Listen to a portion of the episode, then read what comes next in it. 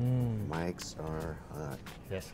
Oots, politics, oots, politics. Not oots, politics. Oots, oots. We're not talking politics because, one, I don't keep up with it, and two, uh, that's just a, a oh, I don't know. thing you don't want to get into. I, I don't know. We might venture in. We'll see.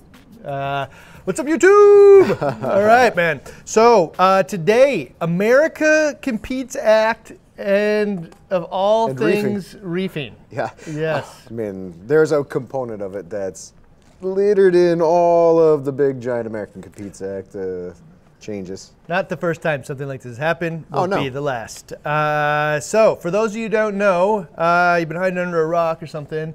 Uh, last week, the U S House passed a bill, uh, and everyone's asking what we think about oh, yeah. it. Uh, we actually have some deeper insight into uh, what's going on than uh, on some of those previous attempts. Uh, there's yeah. new players involved and, and the, stuff. Uh, the opinions are all over the place. And it's mm. pff, could be, ah, this has nothing to do with us, and uh, it's open for interpretation, it's so vague, it's really not going to affect us, to the complete opposite side, the world is falling, the sky is falling, the hobby's over, I better sell all my stuff. Uh, probably somewhere in between. Somebody there. sent this to me, and uh, the first thing I got out of it was uh, when I was talking to my wife, and like, I, wow, I've never seen anyone, one of these things quite like this one. You're going to hear why this one's different today. Oh, yeah. Uh, but uh, uh, also, uh, I like to say this one on these kinds of things is, I'm going to mess this up. Randy's going to mess this up. Uh, neither one of us are lawyers. Neither one of us politicians. are politicians. We are not loyal, are lobbyists. Uh, and uh, so guaranteed foot and mouth today. Uh, and also, uh, I mean, I was watching the comments pre-roll here. This is a political hot button issue. I I can't wait to come read the comments afterward on this one. Uh, yeah, there is definitely uh, picking sides in this one. All right, so the main target of this bill was creating opportunities for manufacturing uh, and economic, uh, com American economic competitiveness. Some of it's wrapped around, you know, making chips in the United States, mm-hmm. which is totally understandable because chips are impossible to get now. Uh, and then hidden within there, two hundred amendments. Two, yeah. two hundred. Like, let's like make jobs, let's manufacture stuff, yeah. and plus two hundred other things. Let's not let the world stranglehold our economic growth and uh, you know, cut cut us off from things, so we're kind of stuck in the water. Mm-hmm. And littered in there is like, oh yeah, and uh, what about these animals? Uh, you know, it's funny. I, I got a I got a uh, uh, like a text or whatever, or, that could, or uh, some a note on this one. It said, there are more suggestions in here or more comments on ocean reefs than China. uh, uh, and I was like, wow. And in fact, it was funny. I called Jay uh, at uh, Eagle Tech and asked what his thoughts were on this, because he gets he's pretty close to P J A C and some other things. Mm. And Jay's like, this is a fine example of American politics. You know, two hundred amendments attached to this thing. So in this bill uh, to oper uh, creating opportunities for manufacturing, economic competitiveness, hidden in there is this thing that says that uh, they're going to create a white list of animals that can be imported into the United States. Uh, in addition to that, they're going to use like this uh, Lacey Act of the past, mm-hmm. uh, pile on top of that thing. And uh, it also bans the interstate commerce of these animals. Yeah. Okay, so uh, why are those two things spookier than anything before? Uh, spooky is, be oh, okay, so, you know, typically imports and stuff have been a blacklist. You can't bring this in, you can't bring this in, you can't bring this in. Instead, they're going to flip it to a white list, or propose to flip to a white list that says, these are the approved ones, and they might miss all kinds of, like, off-the-radar species and, and animals and different things. I, I don't even think, like, coral species were listed in here. There was very specific some species, but... When does when does uh, Ganiapora make that list? Yeah. When, when is that one get evaluated? And what do you call uh, it? Yeah. I mean, there, we're we're internally we're debating saltwater names and proper nomenclature and naming and things like that in, within ourselves. Like, who's going to get it right for the whitelist? Yeah, I don't know. So whitelist, totally scarier than blacklist. Blacklist means something's bad here, go do something about it. Whitelist means we're going to trudge through every single known animal uh, that gets imported to the United States, wow. and we'll evaluate each one, uh, take your turn. Ugh. That's scary. Yes. Okay. Uh, other part of this is state lines. Mm. So the first thing is like, generally, uh, like uh, you would hear like, okay, we're like, you know, Fiji's gonna shut down. You yeah, know, yeah, yeah. Florida is gonna, or uh, you know, whatever. Somebody's gonna make some rules. You know, no, uh, Hawaii will shut down, whatever. Uh, But the first thing I went by through my mind is if you're going to shut down interstate commerce of white list, I, adam, animals that are on the white list, that means breeding and farming. Uh, and, you know, like aquaculture is off the table unless you only want to survive inside of Florida and only sell to Floridians. Well, that, that that's another problem, too, is like, do you white list, if we were talking about this from an invasive species point of view, do you whitelist? Is it a master whitelist for the entire forty uh, for the entire fifty states? Uh, is it a whitelist that affects, you know, the most prone to invasive species, and then that it applies to everybody else at that level? Because like, you know, what might be invasive in Florida is not invasive here in Minnesota, uh, mm. not one bit at all. Yeah, dude, totally, totally spooky thing, man. Mm. Uh, weird uh, whitelist, interstate lines. This is a new introduction Even, into stuff. I've seen I've seen these things happen. Like, I mean, I don't know, all the time. Uh, just and it happens in every pet industry. And sometimes it targets an aquarium, sometimes it doesn't. This one's really big. Water. This one's really big. This bigger is than big, broad scope. Bigger than like Hawaii ban. Okay. Yeah. So another thing that's spooky about this is, like most politics, the agenda here is a little murky. I mean, if buried in two hundred amendments doesn't sound murky.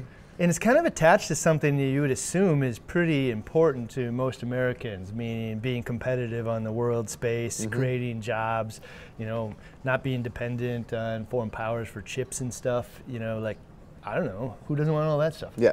I don't know, sign me up, right? I, yeah. Yeah, so, but like it, hidden in the middle of the other two hundred things, right?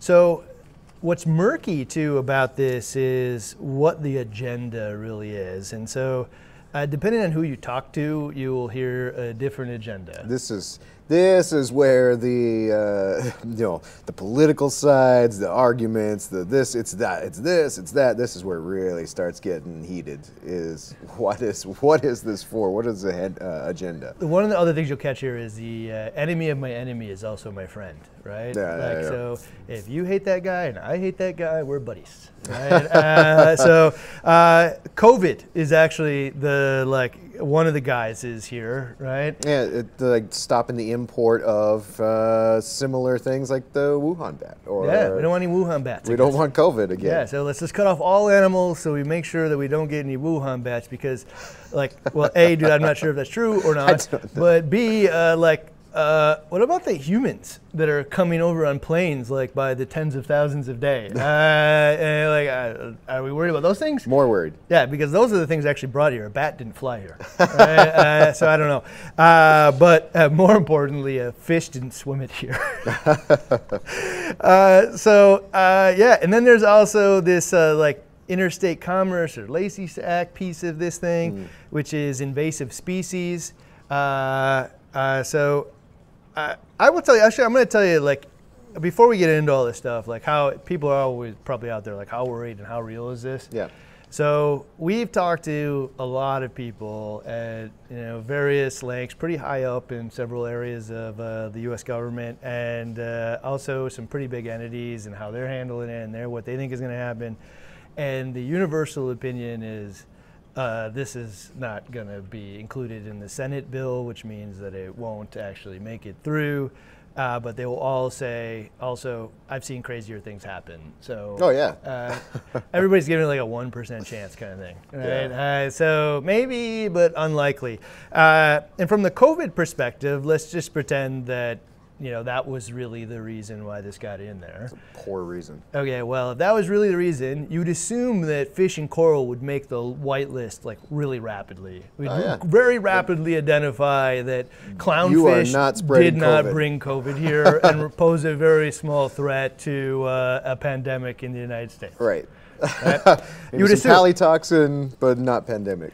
Okay, the next one is the invasive species stuff, and this is the piece that you hit yeah. on just a second ago. Yeah, uh, depending on, well, we're talking broad, you know, broad pets, so not just aquarium hobby, not saltwater hobby, but freshwater, lizards, hamsters, you know, exotic pets, you know, mammals and all these other uh, rodents and things bats. like that, bats. uh, you know, they, uh, all of them come from different parts of the world and their different climates. They, uh, they can only live in certain areas, you know, habitats are very specific for them. So, you know, when you come to, when you bring them to the landmass that is North America or uh, the United States, and the, the crested gecko or these, you know, uh, dart frogs and dendrobates that I'm bringing from, you know, the rainforest, aren't going to survive up in, uh, in Iowa and Montana, Washington, and things like that. It's just not the climate for it. So if you're gonna, if this is going to be about invasive species, uh, should it be down to the granular state level, and states can make the determination of what will be invasive to their uh, to their ecosystem, or is the uh, you know is the large overreaching hand of federal for invasive species, is that really the reason here? So uh, we talked to some people that uh, are people I guess in our organization, talked to some people pretty high up uh, in the U S government, and basically they all said they're going to fight against this because they would prefer that the states handle this kind of stuff. Fish and Wildlife, if it, it's in if every it's, single... If it's really about yeah. invasive species, because, dude, lionfish are not invasive to Minnesota, mm-hmm. right? Guaranteed. Guaranteed, yeah. Uh, so, like, there's all kinds of things, man. They like uh, just aren't a threat to the, a specific ecosystem. So, and this should be, it should be a decision based off of the people, that, you know, the the government agencies that live in this state. That's my own personal opinion. You know, Fish and Wildlife uh, uh, under the Department of Interior exists in every single state. Uh, they know best about the ecological, you know, uh, makeup of their own specific state. Well, and the sad part is, if like if you charge them to, then the Fish and Wildlife people are going to have to decide to uh, regulate lionfish in Minnesota for no reason at all, and they don't want to do that. Well, the problem is too is when you uh, there's another side of the coin for this uh, argument being that, you know, if the states start to regulate their own invasive species, then comes the point of the interstate transfer. So mm-hmm. uh, I'm going to have to regulate what comes in and out of Florida uh, by means of shipping, driving, flying, what have you. All right.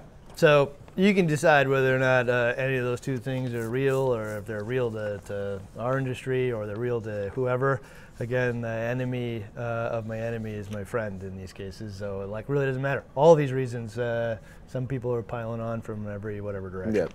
Okay, so the uh, more standard one in here that like a lot of people believe is kind of hidden behind all this stuff is the ethical treatment and sustainability of uh, our hobby, right? Mm. Of, of reefing, which is a pretty long debate, and there's good things, there's bad things, blah, blah, blah. But it always kind of seems to come down to, you know, does, you know, reefing harm, you know, the ocean? Yeah, the right? pet, do, does the pet trade and the pet industry harm where you're collecting these things from? Yeah, and so the best way that was ever put to me, and like, you know, I haven't done the studies, man, so, and, and if I go looking for them, I'll find a study that tells me whatever the hell it is you want it to say. uh, but the best way, and like, it's sometimes, like logic just wins out, right? Yeah. Uh, and it's like, dude, we have no impact upon the coral reef. Dude, if you go look at a coral reef, we're looking uh, in a sea of coral for the handful of artistically perfect corals that aren't too big, aren't too small, and have the perfect color in a sea of brown. Man, we're taking out almost nothing out of the ocean here. Like, it is mm. just not real. I uh, think well, if, If the impact, if uh, the world's impact to the ocean was a pie, and you had this reef-keeping saltwater aquarium industry's impact, probably this really, really, really, really tiny sliver. Yeah. In my own opinion, uh, the general thing. Maybe it's a bigger sliver, but for me, it's not that.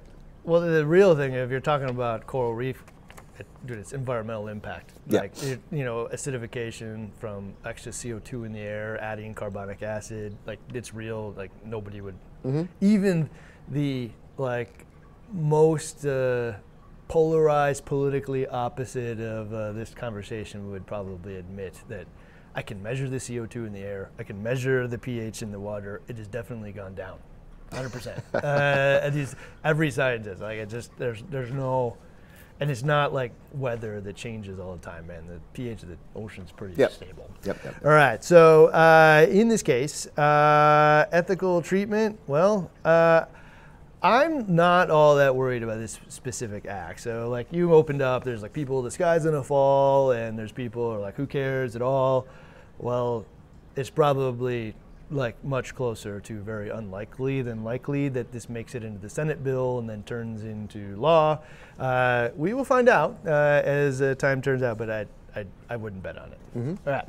So in that spirit though, I am worried about the next one, right? And that's a lot of what today's conversation is really gonna be about, is how do we stave this off? Because it just keeps coming. It is inevitable. If you look around, you see it in every industry, you see it in every green conversation. It is gonna pound you from all angles until it eventually wins. It's happened with parrots, it's happened with birds, it's happened with insects, it's happened mm-hmm. uh, with lizards and frogs, it happens to everything.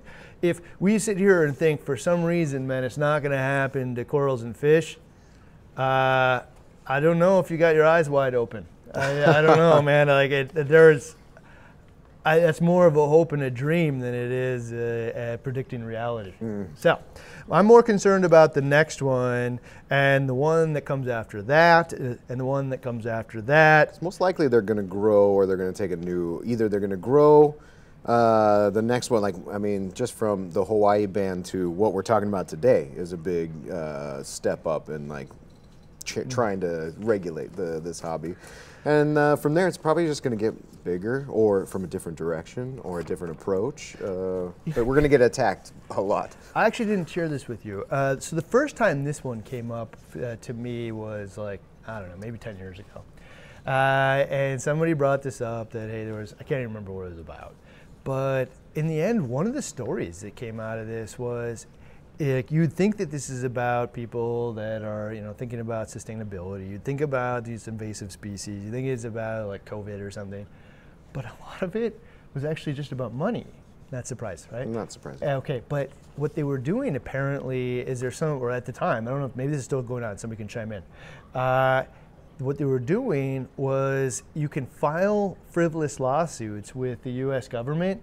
Spend all of these hours, these billable hours, filing these lawsuits that they know full well the U S government isn't prepared to tackle yet. And after a certain point of time, if the U S government hasn't gotten back to you, just get a judgment. No, they have to recoup your lawyer fees. Oh. So this was all about a bunch of lawyers that are, you know, going out there doing this thing with the sole function of just to get reimbursed creating by the government. Very difficult to litigate things only get reimbursed from the government. It's like, like it's like a free free paycheck. uh, like wow, wow, there's a special place for you. Uh, so in that spirit, uh, the conversation uh, for us, man, is do the things that you can really manage about. And mm-hmm. a lot of it is really about that sustainable thing and being able to have a defensible position. Uh, and we're going to have a big conversation about that today uh, because that's probably the ones that will come next and the one that will mm-hmm. come after that. And how do we position ourselves to beat that so that uh, like, this just isn't is an issue to us, and we learn from all the people that came before us, and uh, you know what?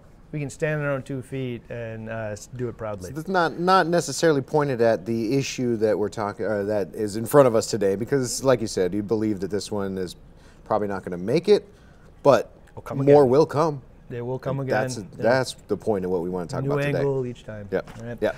Uh, okay, so uh, in the conversation of regulating fish and coral is going to keep coming. Uh, the heart of that uh, and my own concern and the rest of today's conversation is about ethical treatment and sustainability. Is that real? You know, people will debate it all day long. Mm-hmm. We're going to have dive into that today. Uh, and is it going to be keep coming, or it is going to keep coming until something's passed? It will. So. Just stop it. Like this isn't necessarily a story of whether it really is ethical or not, because it just doesn't really matter. It doesn't matter if it's sustainable. It's going to keep coming until something passes, and none of us uh, will like it at all or want this to happen. Some outcomes worse than others. Yeah. The current, the current one, uh, I would agree that everybody. Everybody that I've talked to said that is the ugliest looking bill I've seen. Uh, we don't want that one. Okay, the severity though is likely closely tied to how we all approach it today and every day off after that. Uh, we don't have to learn the hard way. And it's all about changing the conversation and support. And so think about today how you want to talk about this going forward, because if you want to talk about it the same way we talked about it ten years, ten years ago, expect a really bumpy mm. road going forward. Yeah. If you want to change, man, then you can expect something positive, uh, or you just close your eyes.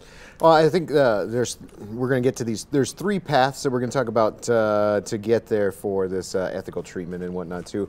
And I, I would imagine that, you know, in varying degrees of your experience, your exposure to the reefing hobby, you probably fall in one of these camps. I, there, I, I can say there was a time where I was uh, the first path.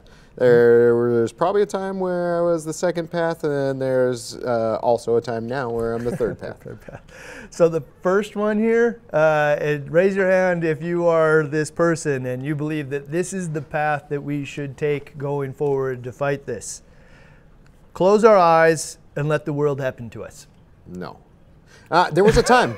There was a time where I'm just in the hobby and the whole larger picture uh, just wasn't on my wasn't on my radar, and not really concerned about it. And if it were to come up, I wouldn't be one of the drones of voices like yelling, picketing, screaming, and stuff. Because I'm just like, because eh, I got some coral and fish in I, my I'm, house. Look at look at I've, I'm taking care of this. Like, yeah. the, my future is right here, and yeah, it's doing really good. This is not a priority for yeah. me. So there right. was a time where I was like this, but yeah, just I'm just trying to have an aquarium, guys. Like, uh, yeah, I mean, what am I getting involved here with?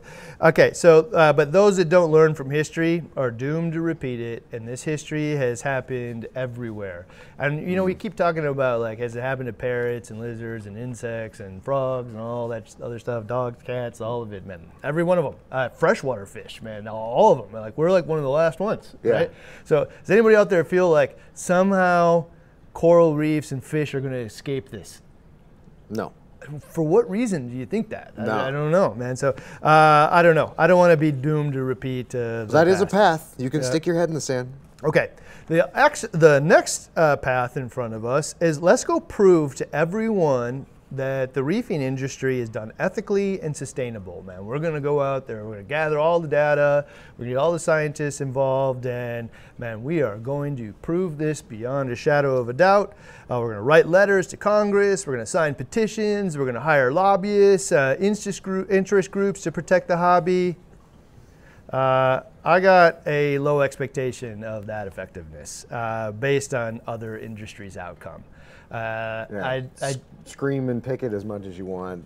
Yeah. If there's a if, if there is an agenda, it's probably going to go the their way that the world. That, it really will. Actually doesn't even matter if any of that stuff is true, because the opposition will come up with just as many uh, mm-hmm. cases against it. So, like, I mean. Sometimes I always think of that like a serenity prayer thing, man. Like, God, give me the uh, wisdom, man, to change the th or the uh, ability to change the things I can, wisdom to accept the things I can't, or something. Something like that. Yeah, I always think of that because, like, like I could debate the first part all day long if you want, but in the end, it really doesn't matter. Yeah. You know, the the part of it is uh, we're on a trajectory, man. So, uh, and I'm just gonna say it, like. It doesn't matter if you're right or wrong, we're on the wrong side of an inevitable outcome. Mm. The wrong side of an inevitable outcome. I'm sure there's a bunch of people that don't want me to say that out loud, but part of hearing that is part of deciding that we don't have an inevitable outcome, we can shape it. Right? And it doesn't have to even be that hard, man. Like, uh, you just have to make a couple of different decisions that are just slightly different than the ones that we make today. Yeah. And we're actually so close now in so many ways. We, I just, we like, progressively get closer and closer every year in this hobby mm-hmm. to that. Yep. Yeah. And, oh, you know, one of the things I was going to say, too, is, like, you even look at this outside of the animals, man. You look at it like an incandescent light bulb, right? Oh, yeah, yeah, yeah. I'm an incandescent light bulb man manufacturer. Well, sooner I had later, a whole dude. plant dedicated to any incandescent light bulbs, and now you're telling me we're changing everything? I got a hundred watt light bulb that lasts nine months, right? Somebody came out with Planned one that does the same amount of light, dude, for six watts, you know, like less than one-tenth of it, and it lasts five years?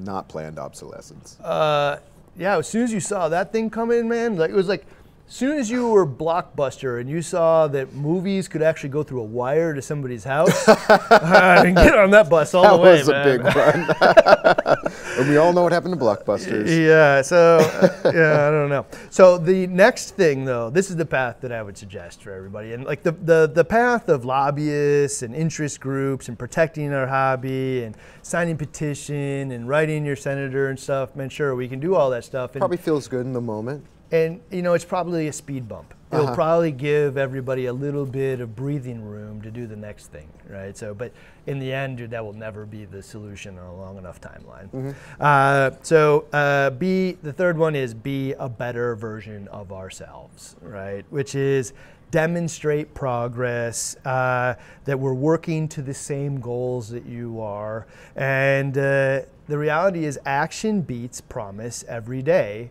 And action is a defensible position. Meaning, I can promise you that I'm gonna be a better person every day, and I tell you that my wife would tell you that's true. Uh, I promise I'll be on time today, but you know what? That does, that promise is garbage if I'm late every day and I never make any attempts, man. And she's probably watching right now laughing. You know, like, when are you gonna be home, Ryan? So I, it, that's the reality of it, is if we go and like, when are, we're arming, you know, the PAC or the whatever with to go talk to a senator, you can say, well, yeah, they have all these great plans for the industry, and you know, it's going to be a better thing, whatever. That doesn't beat, you mm. know what? Uh, we've gotten twenty percent uh, reliance off wild caught in the last two years. We think we can get it to forty in the next two years, mm-hmm. and within ten, man, probably eighty. Uh, and we can create an arc that's available to zoos and universities. We can be part of the solution the same way that in many ways, the hunting industry and fishing industry is, you know, the solution to maintaining animals uh, uh, uh, available in the wild. Like we help, those, those industries help and hurt sometimes. Depending on the area, mm, manage, uh, uh, and it's by the state. But if you really think about it, you know, the oceans are in danger, uh, and so like there's little arcs in, all over our homes. There's fifty little arcs in the office here. There's arcs all over Europe, all over Asia, all housing all of these animals, man. Like, potentially for a future generation as well. Yeah, I think this, uh, we have been on this path as a hobby for several years now. You take that, um, uh, take the clownfish, right? Who's, who's out there collecting clownfish in the wild? Uh, I think we've gotten to the point where this is so sustainable uh, that uh, you know, a lot of people could do it in their own home. The, the thing here is, you know, uh, to be a better, to demonstrate progress, and then we're working towards the same goals. Uh, you know, you can point to that as, all right, here, here is our win, and here's yellow tangs, that's a win, and here's mandarins, that's a win, and here's, you know, these handfuls of fish that we're breeding, that's a win. You know, it took uh, ten plus years to get to the point where we are today. Um, but, you know, to really make an impact here, I think that that needs to step up to at a faster, uh, a faster pace. Right? Spending the next ten, twenty years to try to get to the point where, you know, we can prove that we're sustainable, to where they stop regulating this, we got this. You know, uh, it'll take, you know, shorter time. We should see action and progress in a shorter time frame. Yeah, so if clownfish, like if, if you're pulling, there's no reason to pull clownfish out of the ocean anymore, man. There's like, I mean, there's so many, dude. Breeding it was like so everywhere. Simple. It was like the first generation, right? And and now it's so cheap too, dude. It, like there's mm. no reason. Uh, but actually, I was talking to somebody, uh, a good friend of mine, about uh, breeding angels the other day, and like, you know, you would think that, well, gosh, this is all too expensive. We can't do this. You're going to drive the prices up. It's not true, man. Like uh, maybe initially you do, but like once you build the thing out, dude, it's probably cheaper to breed mm. the things than it is uh, go, you know, hunt them down the ocean, ship them all over the planet. Well, to the biggest part, and the, you know, for the seller of the those types of fish and whatnot, you know, uh, how many times, how many of you like go shopping and you search for organic? You know, mm-hmm. there's this, you know, label that says somebody had took the time and effort to make sure that no pesticides, no G M Os, no none of this stuff is in this food, and I seek out that food because I like it, because it's better. Same in uh, the captive in the fish industry, you know, like wouldn't you be proud to tout that all of the fish that you sell in your store uh, are captive bred, have no have little to no or negative impact on, on the ocean? You know, as a Like, I would imagine no if there's only three species available. True. Yeah. Yes, if you have developed uh, one hundred fifty, mm-hmm, right? Mm-hmm. And so uh, that was this, the thing of it is like, dude, it ain't actually that hard to, you know, breed these angels. Now, the people that do it well, you know, hold it near and dear to the heart because it's a skill set that is, uh, you know, they're using it to provide for their families. Right. Right. But like, how do we help those people scale that operation so we can actually, you know, replace the need for these things?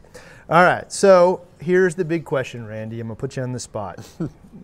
Are animals in reefing treated ethically, Randy? Um, uh, yeah, it's a it's a yes and no question. Uh, there's there's in, I would imagine, you know, in any of these like living animal situation, dogs, cats, you know, any any of the pet into or pet hobby or pets that uh, that we keep could have a. It, there's these bad apples and there's good apples, and there's people that keep their dogs chained up outside in this tiny little fence. They live there their entire life. They have a terrible life and uh, unethical. Then there's the dog that gets to stay at home and this is the family pet and uh, you know, gets treated like uh, royalty and whatever. That's, you know, is that that's not not, not unethical. So there's both sides of the spectrum. Uh, Uh, can can anybody raise their hand in this hobby and say, I have never treated an animal in my tank or ever had an animal that was unethically treated, meaning that, you know, it lived its full course of life, that I tre uh, I cared for it as if it were in the wild, and now it, you know, just ran its course? Here's the deal. If I you, told you to go and look at ten of the importers' uh, facilities, ten just random fish stores, and ten homes of where these things live in the reefer's house, you would find good actors and you would find bad actors. Mm. Uh, and the question isn't does that exist or not, because it's just true. Yeah. Uh, some people do this better than others. Some have the desire to do it the old ways. Some have the desire to do it new and better ways.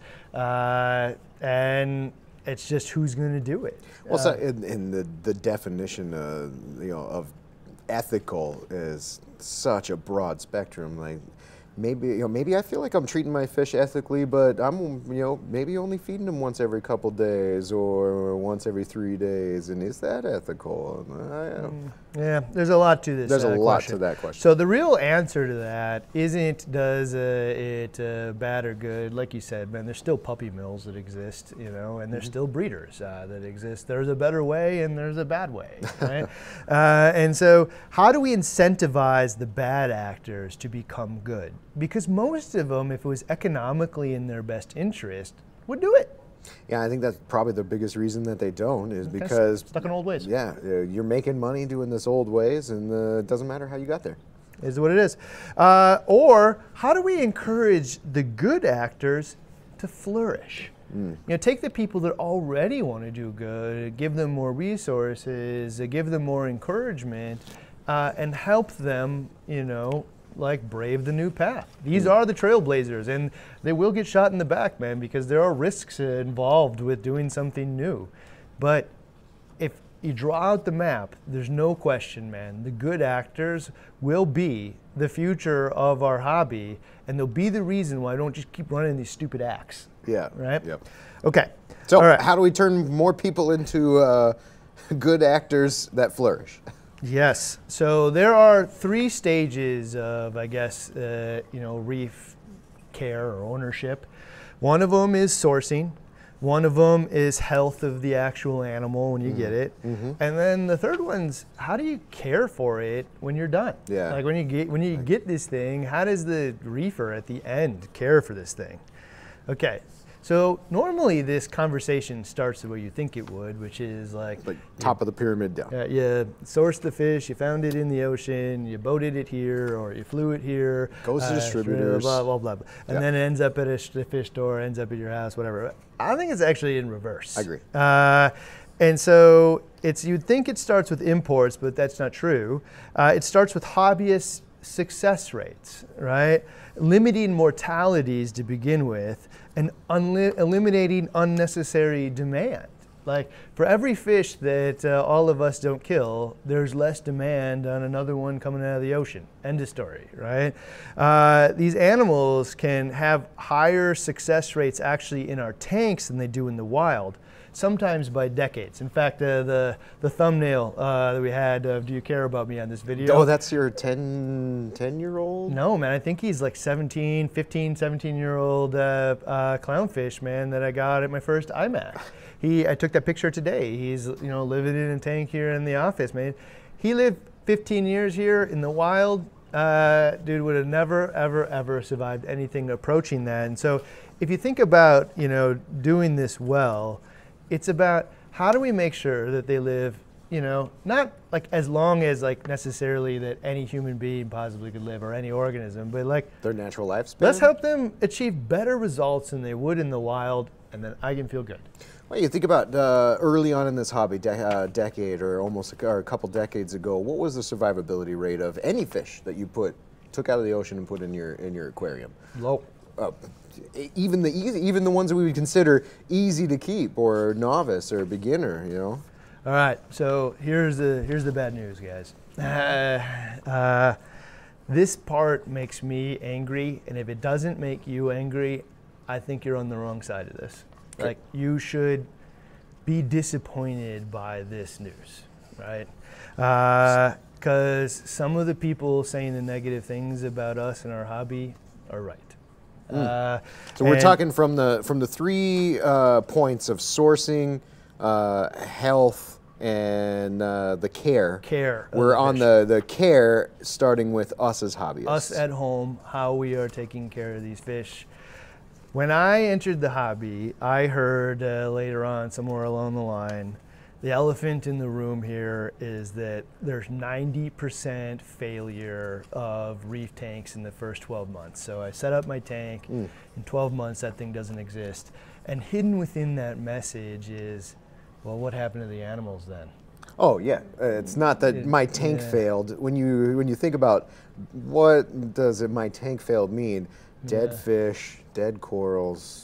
Even if it's just filled in algae and I brought the you know fish back to the aquarium, man, that means that if I got them back to the fish store, ninety percent chance they land in somebody else's hands that also didn't have the same you know mm. effect. Okay. Unsuccessful, yeah. All right, so that was the news that like that was just like the shooting from the hip number that was shared with me, and I'll be frank, uh, I tended to believe that it it sounded about right to me, like, and about.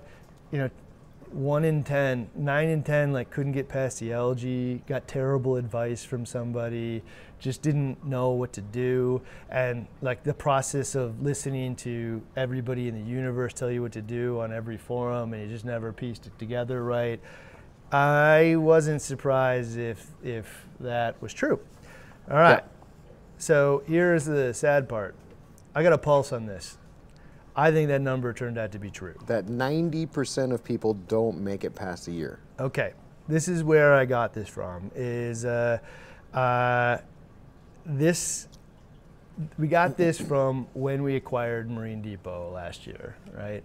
We looked into their data and we found out that roughly eighty-seven percent of the reefers there, new customers, new customers didn't make it a year. Didn't come back to Never continue back. to buy. three percent away from what the shooting from the hip was, mm. right?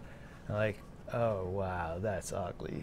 Yeah. You know, like, uh, that is not you good could, news. I mean, you could say that, you know, maybe some of them just didn't continue to buy from Marine Depot and bought somewhere else, but uh, the, the majority of eighty-seven percent is m likely due to their failed their tank in the first year. I'm gonna give you a contrast to that, uh, because we had our own data, I just had never seen that one, right? Well, it's avoidable, it's the problem. Yeah, right? So that is totally avoidable, one hundred percent avoidable, and I'm gonna show it to you in just a second, why that's so avoidable and such garbage, and if that doesn't make you angry that that is the general pulse in the uh, hobby, man, like nothing really will, right? Mm-hmm. Okay, and so in that case, man, I know this because sixty-five percent of all of you being B R S customers make it five years. sixty-five percent are con customers yeah. are continually purchasing for their tanks five after years. five years. And you know what? fifteen percent of you, uh, roughly anyway, have five tanks, man. this is not failure, right? This is, you guys are the information seekers. You are the people that said, I don't want to fail. And when you went out and sought out information and applied it, you didn't, right? Mm. And so, like, it isn't true. And I, like, like B R S is the largest online retailer in our hobby by a huge magnitude. It's true. Meaning the number one leader here has way higher success rates, man, uh, than what used to be. And it wasn't all that always that way. I mean, we were always, for much of the history, we were below Marine Depot. Right? And not, and not you know, the, the thing about it is, like, not just past a, a, a year. Five years is a pretty long run for a tank, some going even ten years, but the fifteen percent have more than five tanks. Yeah. Only ten percent one year versus sixty-five for five. Totally different trajectory. All right, so why is that, man? It, and this is that heart of that piece of, like, if we can be successful, we can stop the demand on unsuccessful and contributing to mortalities mm. and the ugly side of this thing. And if I'm having these things successful for five years, like, it's almost certain, man, this animal is better off in my tank, and it's actually living a longer, healthier life in my tank than it is in the ocean. This is the type of data of being successful as an aquarist for multiple years to decade and decades plus that will change that, that will drive that, hey guys, uh, you up in the uh, government and all of these people making decisions, like, this hobby is sustaining itself and we're becoming more and more successful at keeping these animals. So the difference too is, like, I, I told you, man, you should be angry about the failure rate because it's so avoidable. The other part of it is, if you're in this other group, man, of people that made it past that and not having these problems, you get to say, I am one of the good actors. I am one of the people that thought, sought out information, did it well, and I'm caring for these animals. And that's why I don't understand the other side of this this side of this conversation, because who's doing it other way than I would do it? Yeah, exactly. Right? uh, so uh, pat yourself on the back, man, if you're part of one of those groups of people. And this is the reason why I think it happens this way at, at B R S. It's because three hundred thousand of you in the last month watched one point five million B R S T V videos. These are all people seeking out information and how to do this better.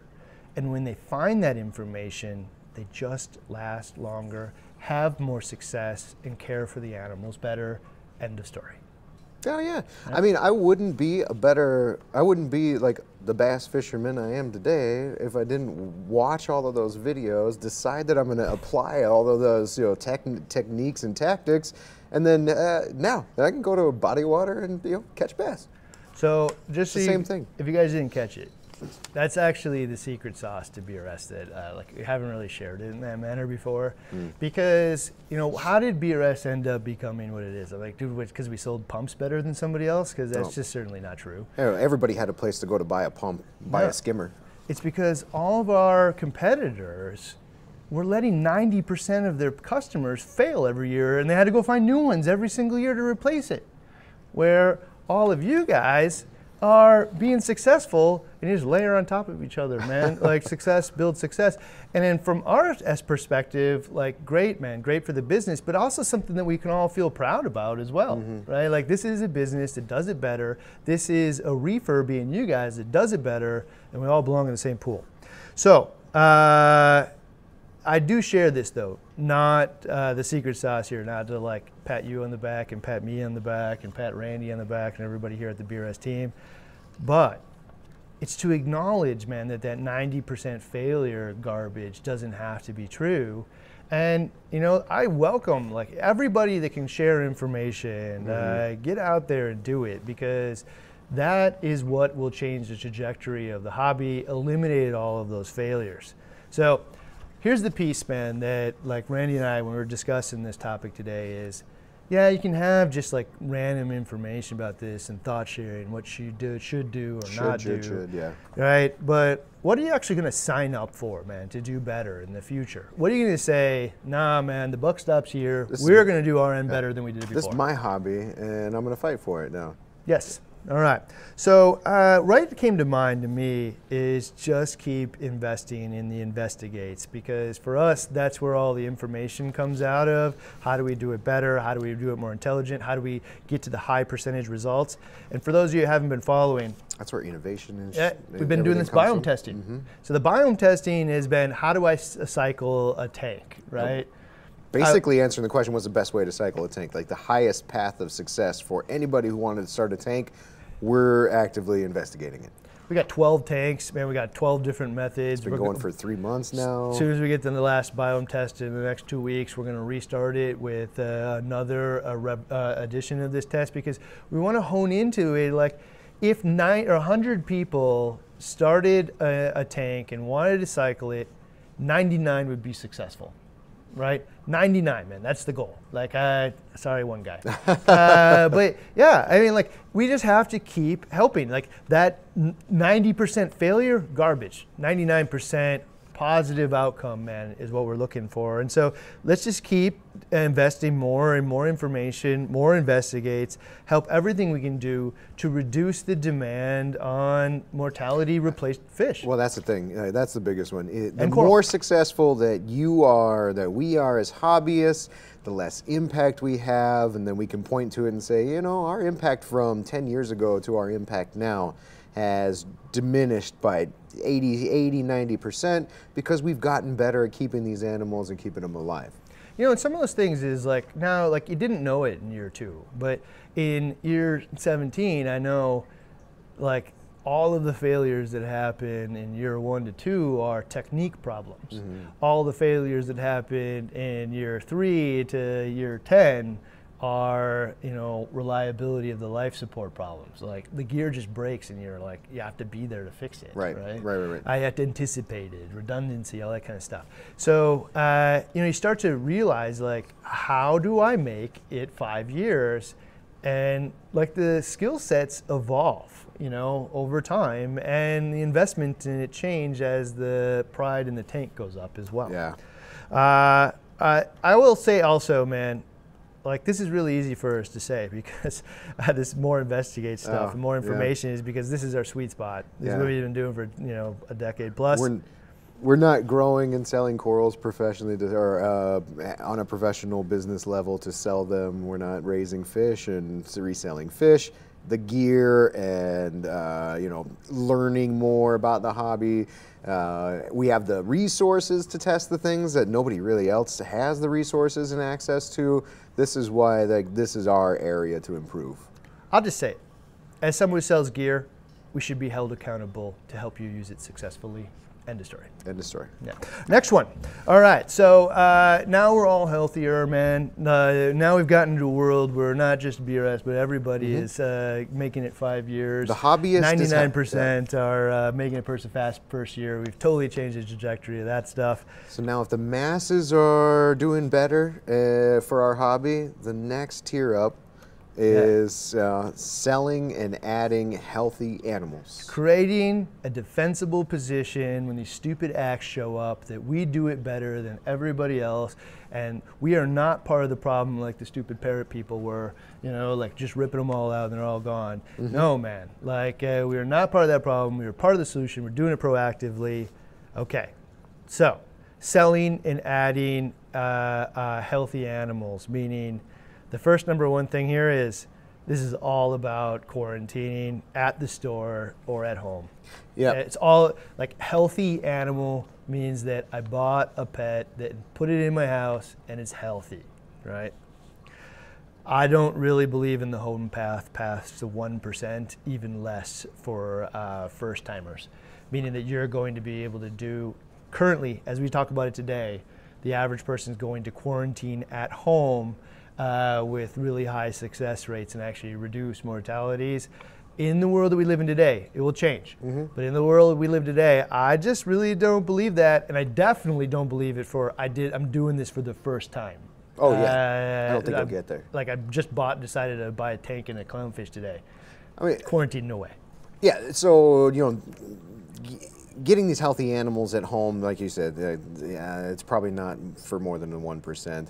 Uh, you know, the the the one problem that can we kind of caveat on from the last, uh, from what we just talked about, is uh, the the barrier of information, the information to, to be more successful, to do this at home or as a first timer.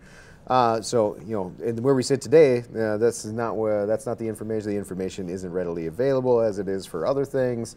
Uh, you know, it is in the same way that like Dana Riddle's articles existed, just nobody read them. Yeah, yeah, right. Yeah. If you only stopped to assemble read the Dana article, we had the answer to this question man, fifteen years ago. Just nobody paid attention. Nobody assembled it and put it into a, like a here, do this. Yeah, yeah. But it, but it's out there. Yeah.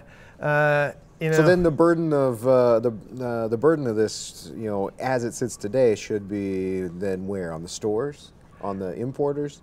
Okay, I'm just going to say it the way it is, and this is going to be a really unpopular sentence with a lot of people, even some people, man, that uh, I care about and uh, have businesses that, that uh, I want to help them thrive. But at the end of the day, dude, it's still true. Uh, it is that the onus on healthy pets uh, is on the people selling the pets to provide healthy pets. It isn't on us to buy unhealthy organisms, man, and try to fix it. I think that I think that holds true in the uh, top two pets of the pet industry, or the uh, uh, global pet industry: dogs and cats. Like the the health of the animal that you are selling to people is on you. Dude, can you imagine if the person's like, "Hey, dude, I'm gonna give you sick puppies. Uh, hey. It's your on your job to turn them around." I, got, I, I collected all of these from, uh, you know. down in uh, some dirty, desolate place. I gathered them all up for you. Here, this one's yours, this one's yours. This one's got coughing and has, is coughing and has a visible parasite. Treat him at home. Yeah, that would never work. No way. Yeah. Okay. Uh, so like we have to, like the, the the standard today is that like it's just okay. I, I, I don't know, man. Like, uh, so here's the, the thing about it is shift from the hope and pray to acceptance. Like right now, so many people just dump hope and pray that it doesn't get my house sick, or my, my all my, not only that thing doesn't die, but it doesn't kill everything else in the tank. Well, that hope and pray is, uh, extends all the way, not just from when I bring it home to maybe some L F Ss are just like, hey, I got it in, I'm hoping and praying that it stays good until somebody comes and buys yeah. it out of my display. And then the same thing on the uh, on the import end. Like I'm hoping and praying that all of these fish that just came in, all of them or some, most of them make it.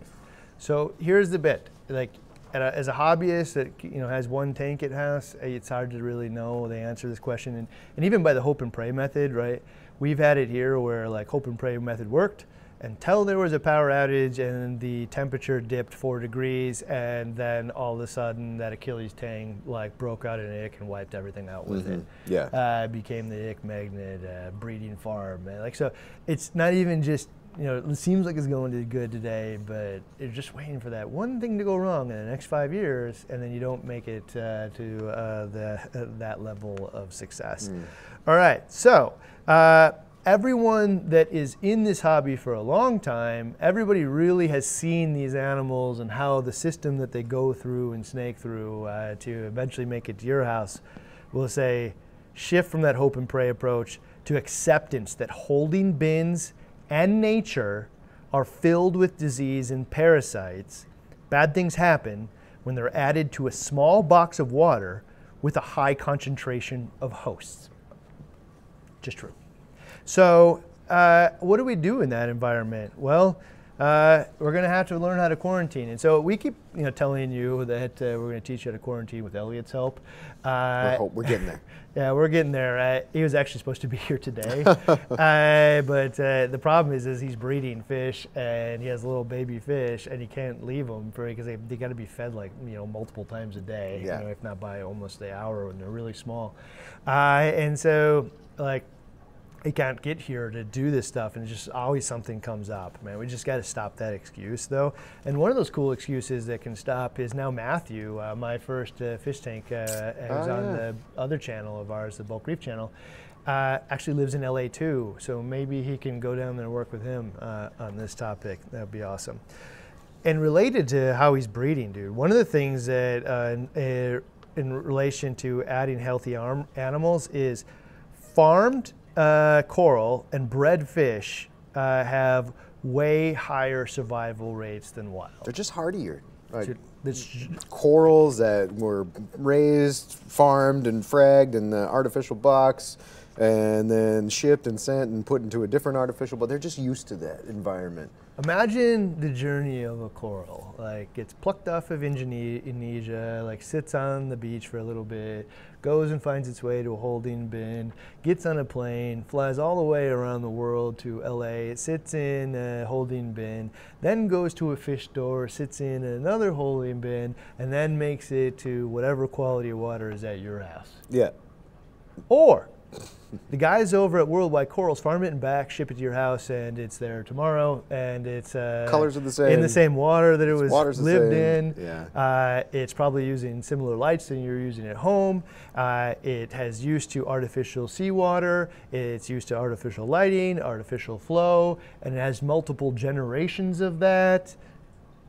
Uh, you can see real quick why there's total different uh, mortality and success rates. And also, you don't see the color changes on them. You don't mm-hmm. see uh, like, you know, all kinds of negative things. You, you don't have the same kind of risk of pests from the wild. Yeah. You know, yeah. all kinds of things that just don't happen if you farm it.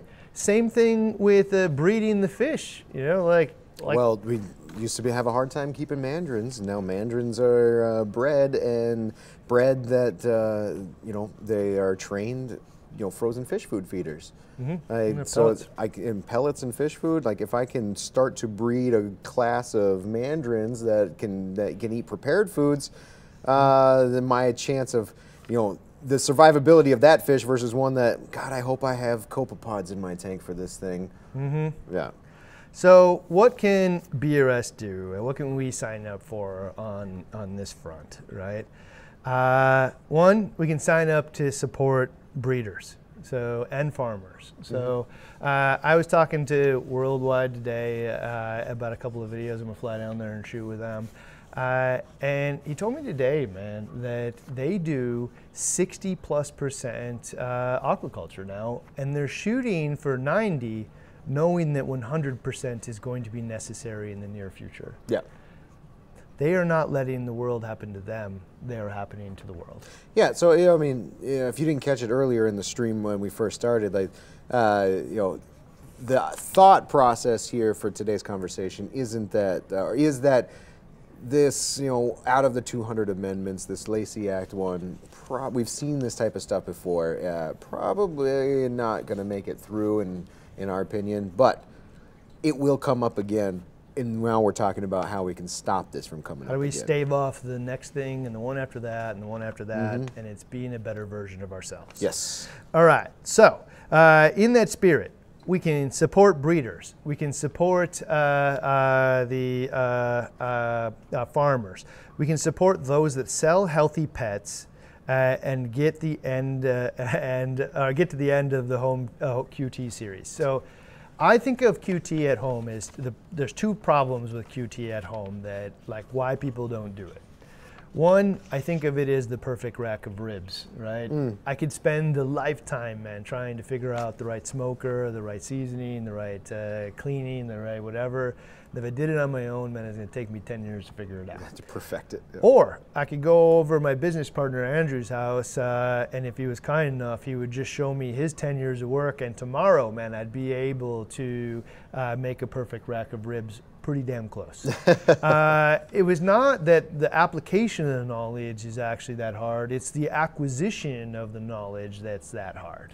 Uh, mm. And then also, one of the problems that I've seen with Q T is, you know, the people that are sharing this information are all thought leaders, and they're all, it's like, you know, various degrees of scientists in many cases, and they like to protect their butts, meaning they don't say definitives and they don't like to leave out things. And so if you're going to do treat for ick, here's the sixteen different ways to treat for ick, and they don't really tell you the one that they would do, mm-hmm. which is what you guys want. I don't really necessarily, I mean, maybe phase two or three, I want to know all that stuff. Right now, I just want to know a way to eliminate ick, velvet, uh, urineme, or, uh, that one's difficult, uh, brook, uh, and uh, flukes from the tank.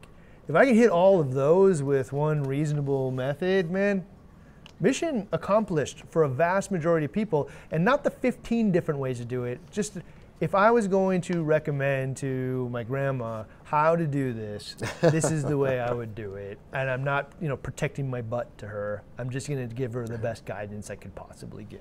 Well, if we can get, you know, if we can get that buy-in, like, you know, if we can help make those videos to make you, people at home successful with Q T, coupled with the uh, li local fish stores implementing their own Q T process uh, to the point where, like, a, it's a selling point at how well cared for these and the high survivability these fish are that I'm selling to you, uh, big impact on the future. So one of the differences too here is the the difference between uh, being able to make a rack of ribs and being a pit boss is uh, I know all of them and I know how to correct for, you know, issues that come up, like yeah. uh, the wood's burning too hot, blah blah blah. That becomes a pit boss, right? So if my only goal was to teach you how to quarantine the fish uh, proactively, mm. well, you know what? Uh, that's actually not that hard.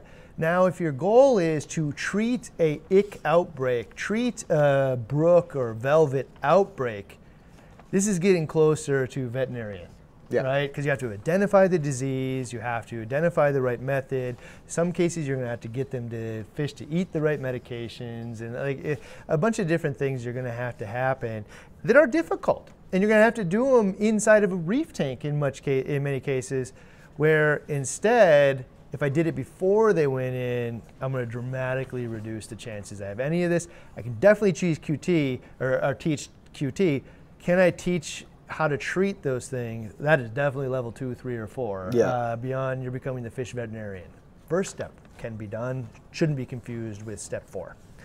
All right, so selling and uh, adding healthy animals. I'm gonna tell you right now, if the industry doesn't change to uh, a, a standard of uh, that the people selling the pets have the accountability to provide healthy pets, mm. we're on a low outcome trajectory, right? uh, okay, so next one, sourcing. So this is, where do these fish come from? Out of the wild? Are they farmed? Or where do the corals come from? Are they, uh, you know, maricultured? Are they farmed on, on shore? Uh, are we just plucking them out of the ocean? Mm. Are they um, bred and raised on land? Are they bred and raised in the ocean? Are they pulled from the ocean, raised and reared and released back into the ocean? Like, yeah, so this is, a, this is where a lot of the debate actually comes in. And I wish that, like, a lot of the conversation, like the, that first part, like there's a part about, are you pulling stuff out of the ocean? Is it sustainable? Those first two parts that we talked about, which is uh, making sure we have health, healthy animals going in there and caring for them, and then help, having five years success with them instead of the twelve months of success. Mm-hmm. uh, that is how we erase that, com like, that whole bit about, you know, how many animals die in our hobby. That needs to be erased. Like, we have to get rid of that, shed it off of us, get it out of the D N A of this hobby. No, man, we care for our pets, and in fact, they last longer, healthier lives inside of our tanks than they do in the ocean. End of story. That, that is what we need to get to, but... That's an audacious goal.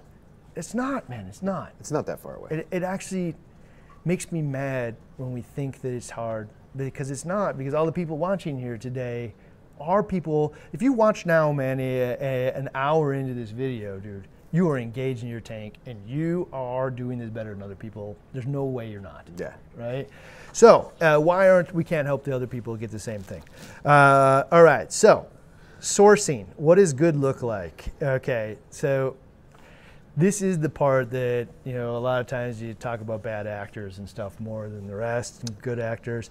Breeding, funding breeding, farming efforts is probably the most important. Like, in yep. the end, like most of freshwater fish, I believe, are now farmed. Most of lizards and parrots and all that stuff are, are all bred. So uh, how do we get to that, you know, standard now? And it has to be funded. And when I say funded, I mean everyone. Mm-hmm. The wholesaler needs to fund it. The local fish store needs to actually promote it, like you mentioned, man. Like, all these things here are, uh, are actually better, man, for the world, you, and your tank. Uh, uh, B R S needs to help fund it. And the reefer has to do it too. And nobody likes to hear, man, that like the end person, the person buying this stuff, has the responsibility. Pay more money? Yeah. Nobody wants to hear that. But it's true, dude. None of the other things are going to do any of this if you guys don't ask for it or want it. Yeah, this is uh, this is a big hurdle, you know, in the whole sourcing aspect of uh, you know, where our hobby is going. In that, you know, the money right now, uh, the bulk of the money isn't going towards the bulk of the uh, the saltwater aquarium industry uh, dollars. Isn't going towards research, research and development for breeding new fish or breeding different species in fish, and then, you know, reducing the impact. Uh, bulk of the money is going for uh, you know, I'm uh, me, Joe Blow Reefer, am willing to buy fish that probably has a pretty low success rate to begin with, uh, but man, are they cool, and I'm going to buy them. And uh, you know, if we were able to raise the funds today and say, okay, all of us reefers, uh, every single person with a reef tank, donate five bucks to this or to, cool. to this GoFundMe, and we can build some uh, plants and whatnot. It's not going to be as instantaneous as that, but you know, we're talking like the next five, ten plus years of how uh, this hobby is going to be, uh, you know, more sustainable, uh, more ethical. Uh, it, maybe you pay you know, extra money for those uh, already captive bred fish. Maybe you make a stand as a hobbyist and say, you know, I'm, I'm only going to buy, you know, corals that were farmed, and I'm only going to buy fish. Uh, maybe I only get five fish because there's only, you know, a handful of fish being bred right now.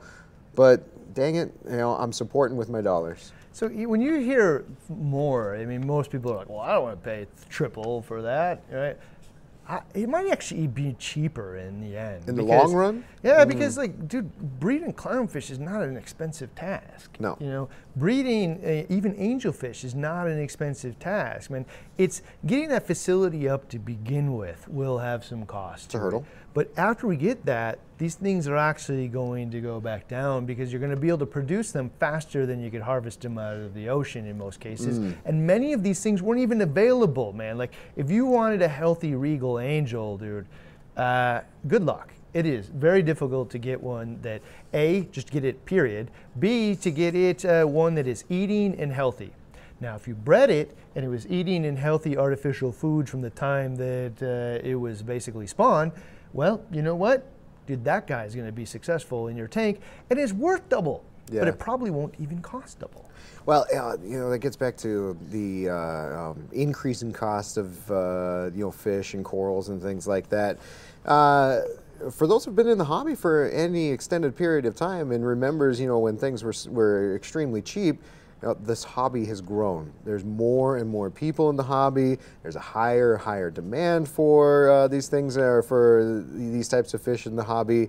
So, you know, with increased demand, increased price, this is why that price of captive bred will start to go down, because I can produce, raise, and rear these fish that every hobbyist wants faster than I can go source it from the ocean, ship them. The loss of survivability, you know, the survivability rate in these holding facilities before it gets to me, uh, a lot of that gets cut out because, you know, we're buying, you know, swaths of uh, captive bred.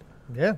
Uh, also, next one. This one is just real too. Uh, like, we need to self-regulate low percentage fish and coral.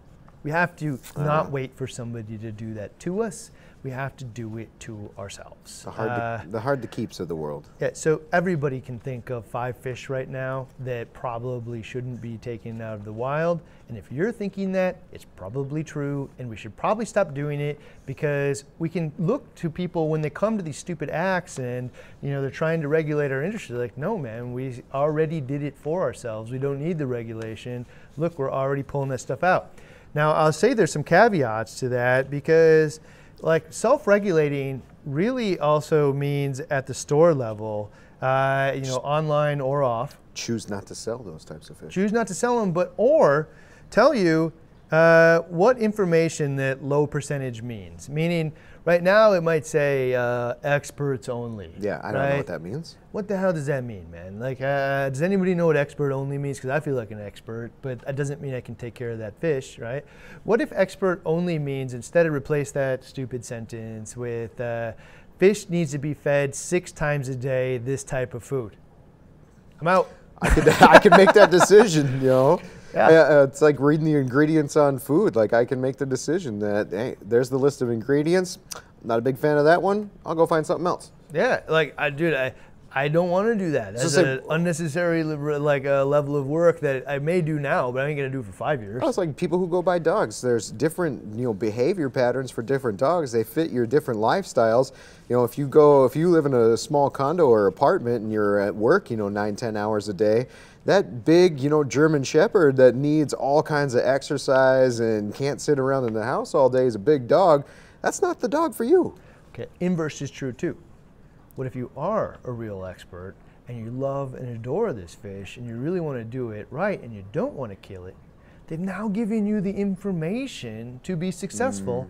Mm. I will figure out how to reliably feed this thing six times a day. Yeah, but the, the problem is, is that nobody the told you. Yeah, the information isn't there. The the care, uh, the care, knowledge, and everything just it's there. It's there. It's out there in the world. We said this earlier on. Nobody has put that together and delivered it in like some, you know, Coralpedia or something. Yeah, well, and then like it's like I, I I commonly think of antheas in this. Like it's just like, oh, antheas just die. That's oh, the animal doesn't just die. It's either water chemistry, nutrition, husbandry, habitat. Like which one is it, man? And mm. in this case, it's almost certainly nutrition. Mm-hmm. All right, so which one is it? We can solve nutrition. You just had to tell me. Yeah, right, uh, I, didn't even, I didn't even know what the thing needed for nutrition. I'm feeding my entire tank the same thing every single day, at the same time every single day. Does that mean that everything in there is taken care of? That's not true. I think that goes uh, every fish, man. Mandarin, uh, copper band, uh, uh, Moorish, Moorish idol, yeah. all these things, they don't just die. There's a reason that it died, and it's probably habitat, it's probably nutrition, it is probably husbandry with other fish, it's probably flow patterns, uh, it's probably something, man, like, it just doesn't die, mm. right? There's a reason, right? Yeah. And they're all solvable, and usually, most people uh, that are selling these things actually know, and this is the conspiracy theories for me, uh, but I believe that the reason it says, doesn't say feed me six times a day or I'm the only fish that can be in your tank or any one of those things is because if you did, you wouldn't buy it and they wouldn't sell it, which is so short-sighted. You're, you're encouraging people. I think that's the fear of encouraging people not to buy. The reality is, is I'm going to fill my tank up with fish, dude. I just want healthy ones and I want ones that are going to survive. So I actually earn trust with you if you tell me not to buy the one that I thought I wanted, right? Yeah. Uh, and get the ones that help me be successful because, yeah, that fish is cute or whatever it is. I like its behavior, but I also am unwilling to do that. Or I am willing to do it, uh, but now I know and now I'll be successful. Mm. So, like, they were going to buy fish. They're going to fill the tank up with fish. You might as well tell them how to be successful. Yeah. one hundred percent. Uh, okay, another one is uh, uh, better care and handling. Uh, so handling meaning like, you know, the whole process of coming out of the ocean, going to Indonesia, going to Fiji, going to California, California, going to the fish store, going to your house, all this other stuff. So one of the conversations I've had with uh, one of the fish experts in our industry recently is like, yeah, pur purple antheas, don't, don't buy them. They're not gonna, they're just gonna die. Right. They'll never uh, make it to the States. Right. Some, some miracle, you know, once in a while somebody's lucky with one. And I'm like, dude, but that's just not true. We went through the nutrition thing and he's like, yeah, it's absolutely the nutrition issue. But the problem is, is they needed to be fed, you know, multiple times a day at the holding facilities the along process, the way. Yeah. So if you really wanted a healthy one of these, what you probably have to do is find somebody who can go to uh, one of the L A distributors the day the purple antheas come in and start feeding them immediately and then get them to you and then tell you what to do. No, it's possible, but if they don't eat for five days uh, the way they're supposed to and they're sitting in copper and all that stuff, their stomachs get distended and then they're just gonna starve to death and die in your tank. Yeah, that's a, it seems like an, uh, it seems like an easy fix. Feed the fish uh, all the way through the process. The problem is, is getting the people from, or getting the, the suppliers from outside the U S to share that mentality of keeping the fish alive rather than making a buck. Every stage. every stage of the oh, life. Yeah, one hundred percent. You know what I wish there was, and a lot of people have talked about this, is like the stamp of approval, like the seal or certificate. Uh, like there's some kind of standard. It's like, you know, U S D A organic or something, right? Like, you know, this is uh, uh, certified, you know, this is the process that we use for these fish. Mm-hmm. This is the standard that we have for these corals. This is how, you know, we make sure that these animals are treated well and healthy, and like we respect the whole process, so that when uh, you know, some you know new law shows up, you can say, nope, everything that you've been told is garbage. Look at all these places that have the seal mm-hmm. of uh, approval. This is the standards that they hold. Uh, hopefully there's some independent thing that's going on. Uh, you could, well, you could say, oh, this is that, yeah, I mean, self-regulation. U S D A regulates, you know, uh, you know, beef and, you know, pro meat products and things like this. Uh, there's quality control in, in a lot of the things that people consume. Uh, the problem is, is like, there's no, uh, there's no, control over the quality in like this specific hobby, probably in a lot of different hobbies and, and whatnot too. But if we were developed like that, you that U S D A stamp, but it's our own, our own industry recognized uh, regulation that you know, we put this we put this in place on our own, and it's got this stamp of whatever that we all agree on is the best ethical care. Uh, that is the type of th the behavior that uh, halts these conversations in government. Yeah, and again, man, you can debate all this stuff all you want, but like all this is coming at us whether we want it or not. Mm. They're gonna keep having these acts come. It's all about having a defensible position when it comes. It's not about writing your senator and all the other garbage, because it, like it, that is a speed bump. It's, maybe it helps, maybe mm. it doesn't, but like it's about being a better version of ourselves. And so in that spirit, self-regulation here, don't sell it. I think of Moorish idols, I think of sea apples, I think of some N P S corals that come to mind. You know, like, dude, if ninety-nine out of a hundred of these things are going to die, stop it. Just stop it. Like, there's just no reason to kill ninety-nine animals, man, just for one guy to be lucky.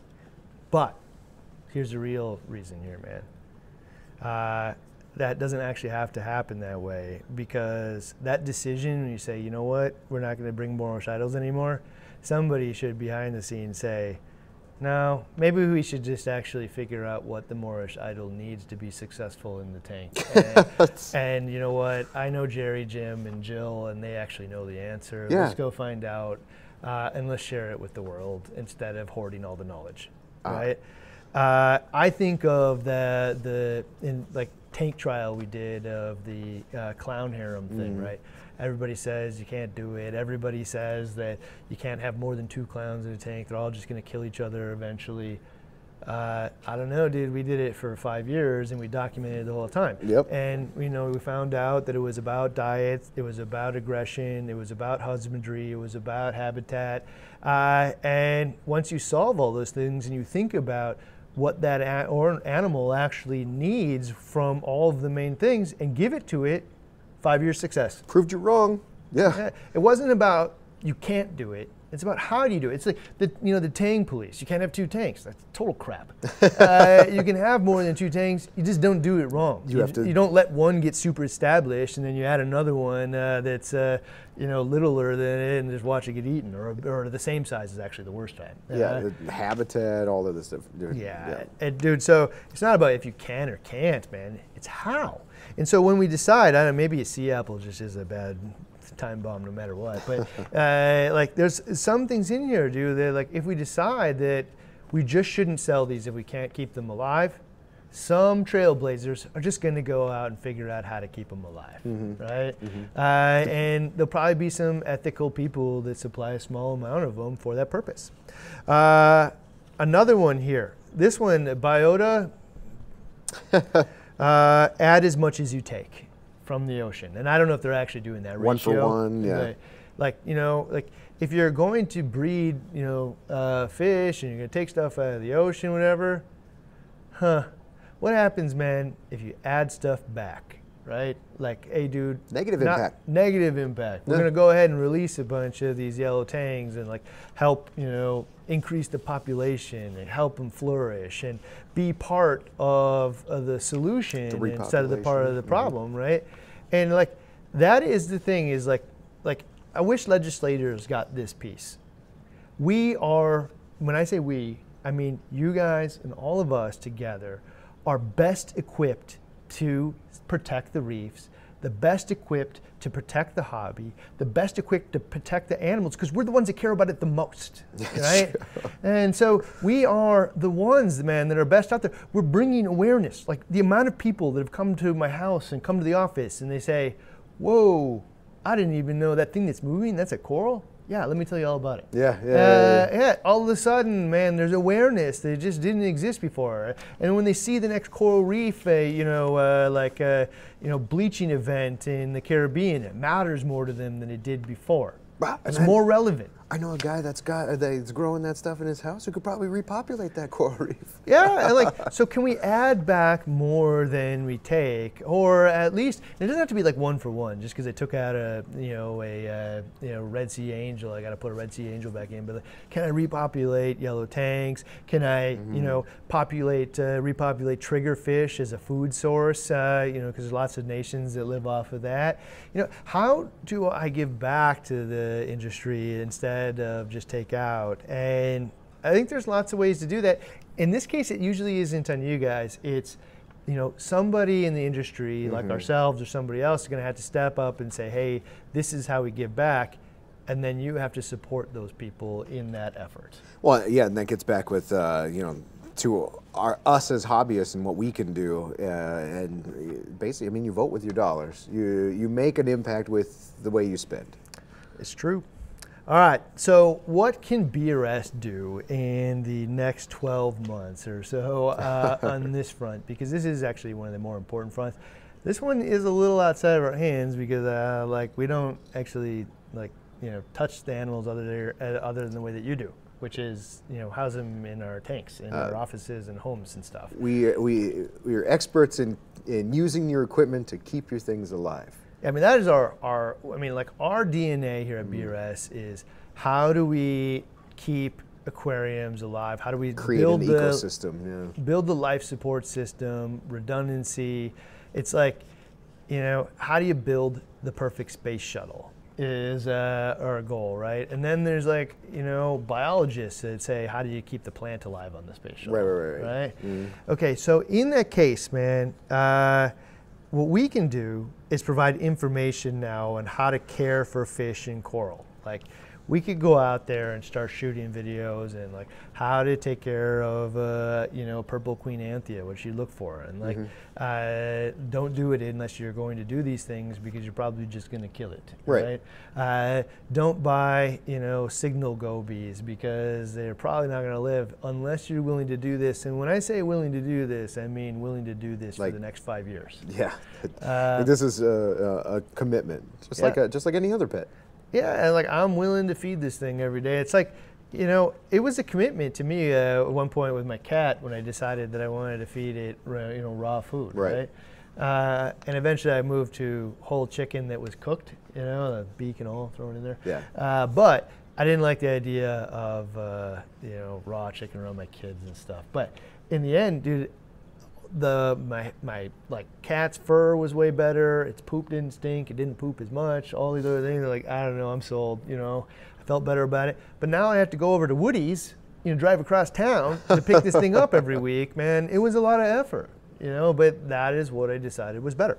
So, but there's people positioned to, to do to spread that coral care, fish care information better than we are, right? There are, man. Like the reality is uh, uh, there can be other people that we should encourage other people to do this. The people who are doing it for a living. Yes. Selling corals for a living. You know uh, how to take care of that coral more than anything, anybody else.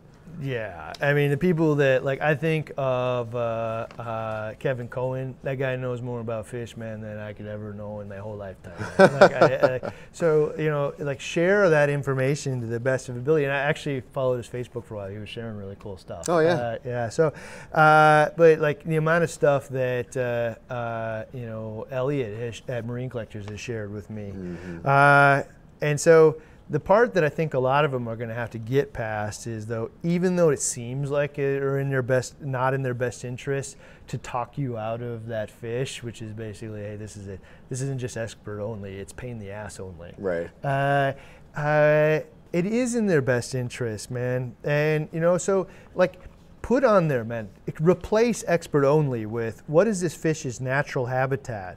What's its natural diet and frequency? Uh, what are the changes to habitat and frequency that would happen in a captive environment? Uh, uh, reef safe with caution means what? It's gonna eat polyps like one hundred percent of the time, sixty percent of the time. Is it L P S polyps? Is it only monopora? Is it only acropora? Uh, you know, which one of these is it? Because I don't know what reef caution was, uh, uh, means, man. Man. And like, is there anything I could do? Like, if you overfeed this fish, it's very unlikely to happen, right? Mm. So, you know, if you want to keep these fish with your uh, acropora, you probably want some uh, uh, auto feeders, and that also means you better up your filtration game. Uh, but like, I can piece all of this together now because, you know what? I just really want that fish, and I'm willing to do the other things that are required to do it. Well, yeah, the, there's a, you know, all of the components of keeping the fish alive fall into that. Like, you know, teach me about the habitat that these things belong in. Teach mm-hmm. me about. Uh, I mean, you could tell me where they're central, where they're located, and you know how they live in the wild and things like that. But uh, teach me how to take care of this thing in my tank, not what it does in the wild. But uh, both to some degree, but how do I apply that in my tank is what and you should tell me. It's cool, man. Like the moment that Elliot showed me those fields of rubble that all the wrasses lived in, and I'm like, I Light can bulb. build that in my house, yeah, man. And not yeah. necessarily like a field of rubble, but I, I can make little holy aquascapes, so just gluing a bunch of rubble together, and boom, that night, dude, wrasse moves in. He didn't want to live where he was living before. He was just forced to.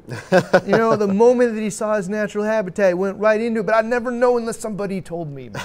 Right? That's like, true. Uh, and like, it should be on there. And it, it, like, okay, so here's the deal. I talk about Elliot a lot because I had so many of these experiences where this dude helped me be a better reefer, man. Mm. And so if I went to my most popular website or I went to my favorite lift, uh, fish store and they gave me this information, I did it, I watched it happen, and I was a better reefer, I'll go to a knife fight for you. I'll keep, I'll you know? keep coming. Uh, uh, you know what, man, me and you forever, yeah, right? Yeah. Uh, because, like, dude, you helped me do this thing I, I, I really love. And I say this a lot internally here, man. Like, when we go through this effort, we help people increase the quality of their lives. And people laugh at me all the time. Like, what do you mean? You're getting them a fish or coral, it's a fish or tank. new, new yeah. pump or whatever. Like, no, man, this is the people, like, people do this to bring joy in their life, man. It's their hobby, they tweak on it, they love the fish, they love the coral, they want to be better. And what, what's not joyful about that? Killing stuff. Killing stuff. Yeah, when yeah. it looks like crap. Yeah. Okay, and I and then when, when people don't get it, I'm like, all right, so what if your favorite thing here instead of reefing was golf? Mm-hmm. And you could watch my video and I could show you a club that would like shave off three strokes off your game pretty by, much consistently. Just by doing just this. this. And, and then you go it, apply it. And then you beat your buddy. Wouldn't you know it? You haven't it? beat your buddy in six months. And this week I did. And then you can, your life is better. And then it sticks with you for uh, forever or for a long time. Yeah. Mm-hmm. Oh yeah, I'm watching your videos again on golf. It's like we have a desire to do mm-hmm. great things, man, and our life is better. So uh, in that spirit, man, a real tank size, not the like littlest one, because what they're really trying to do in many cases is make it so small that you don't get scared to get it. You know, it right. should be real. Yep, uh, yep. And it, it could be years, like, hey, dude, at, hey. at, at you know, your yellow tang at one inch, man, can survive in a forty gallon breeder for the next eighteen months. Yeah. And then you should move it. Then right? you better have a plan. Yeah, well, dude, the plan could just bring it to the fish store, man. You know, it could be anything you want. It could be upgrade, but like, hey, dude, like, because I don't really know. You don't really tell me, like, oh yeah, okay, because some fish grow really fast, mm-hmm. right? So uh, you get it, and like, yeah, it's good for a forty gallon breeder for the next six months. And some of them, man, it might be good in a forty gallon breeder, dude, for the next four years. Like, that's helpful information, man. Oh, yeah. uh, give it to me. Uh, uh, uh, and. In many cases, we talked about this too, not no, you can't have it, but how you can have it is important. Uh, dip type for corals, man. Like this is something we're gonna dig into. Oh yeah, this investigates. Yeah, so like there's dips out there. So there's freshwater dip, there's iodine dip, there is uh, uh, tea tree oil, tea tree oil. there's, there's uh, antibiotic hydrogen peroxide, yeah, peroxide, all kinds of stuff. But what corals survive that? I have no idea. Even the people that sell dip don't tell you. Mind-boggling. Uh, and like after some of my experience recently with the euphilia, like I would never do a euphilia garden again without a proactive dip treatment for brown jelly. Mm-hmm. I wouldn't. Uh, I just and and it's so cheap and it's so easy. Like I would say, even if you're just going to get one, man, do it. Right? Like if you're going to get more than one euphilia, man, here's the process to do it. Yep. Right? Uh, because you don't want that in your tank. Uh, uh, disease info, P A R and flow info information. Like this one actually, you, one guy that does this, I think really, really well is Than. So, oh yeah, yeah, yeah. I don't know the why Tidal Gardens. Coral husbandry? At, to my mind, Tidal, Tidal Gardens should be like this big monstrous entity because they do really great content on uh, uh, corals. And I can always think of this one that really said, this guy's for me, I get it. Oh, the Blastos. Yeah, yeah, so I'd had problems with Blastos in my first tank and I just didn't get it. And I was like, oh, maybe it needs more light, which we know is the stupidest thing ever. Uh, but he's like, the first opening thing, man, is like, here's Blastomosa, you didn't know, uh, but this thing likes it in the dark. Like it, it does best almost when it's shaded, like mm. in a shadow. And I'm like, wow, really, dude? I moved uh, some corals into the shadow and I'm like, wow, they do, man, they flourish, right? It wasn't about more light, it was about way, way, way, way, way, way, way less. And how many Blastos, man, have died because nobody bothered to tell you, mm-hmm. put the damn thing in the shadow. I've, I've lost a lot of corals because I didn't know what, what to do with them. Yeah. I was just buying corals because they were cool. Okay, also, like, some of them die because they're shadowed and stuff, and so, like, Uh, is Than, this uh, Than is here, by the way. Oh. He says, "L O L, monstrous." Oh, oh man, uh, Than, dude. Uh, I thank you for all your knowledge. Yeah. Uh, so, you know, some of these things too. Like, if you're going to show me, you know, this great, you know, super expensive Walt Disney coral or yeah. whatever it is, show me what it looks like as an adult, because you're showing me this little teeny little nubbin, mm. right? And the thing grows like flat as a tabling, or it's a bottle brush, or it's a branching. Like, it's not really easy to tell from a nubbin, man. And when mm. I'm placing them on the rock, dude, how would I know where to put them so they actually have good husbandry with their neighbor? Well, where we are, uh, where we are today, I, I think this is sort of uh, this is sort of happening, not on purpose. That whole uh, you know, the lack of information about flow and P A R and all this other stuff. Uh, For your example of the Walt Disney, uh, or you know these super, it's the cost of the coral that is prohibiting me from buying it, uh, regardless of my knowledge on P A R and flow like that. I am not going to spend a thousand dollars on a frag unless I already know what P A R and flow this thing is. I'm way more likely if I think I can, if I have all the tools to take care of it, and way more likely also if you show me what the adult looks like. That's the selling point for the people who are selling these things. Is like, I can tell you how to keep this one. It maybe still be a thousand bucks, but you're not going to kill it. Yep, it's true, man. Uh, so here's the deal uh, on this one. Uh, People who live and breed livestock can do this way better than us. Thank you, Than. Uh, uh, and uh, but we'll step in if needed, man. Like uh, if it's just yep. not happening specifically with the fish, uh, we're gonna find a way to prioritize this, because if there's Somebody anybody in the audience that doesn't actually want to know what reef safe with caution means, or what advanced or expert actually means, mm-hmm. and how to get past that, raise your hand. I hope that nobody does, because like I think, man, we all want to know. I want to know. I've been doing this seventeen years. I still want to know, right? Okay. So this whole thing has been a bunch of different conversations all about the same thing, is how do we be a better version of ourselves to fend off the future legislation, you know, future legislation and acts, because they're going to come at us from all angles. Keep we coming. can choose to do better now. We can choose to let the world happen to us. We can happen to the world instead. So end of story. We're going to wrap this up here with this sentence.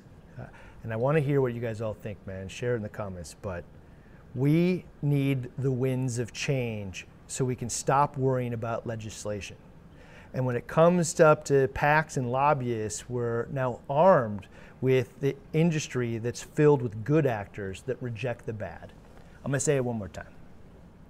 We need the winds of change so we can stop worrying about legislation.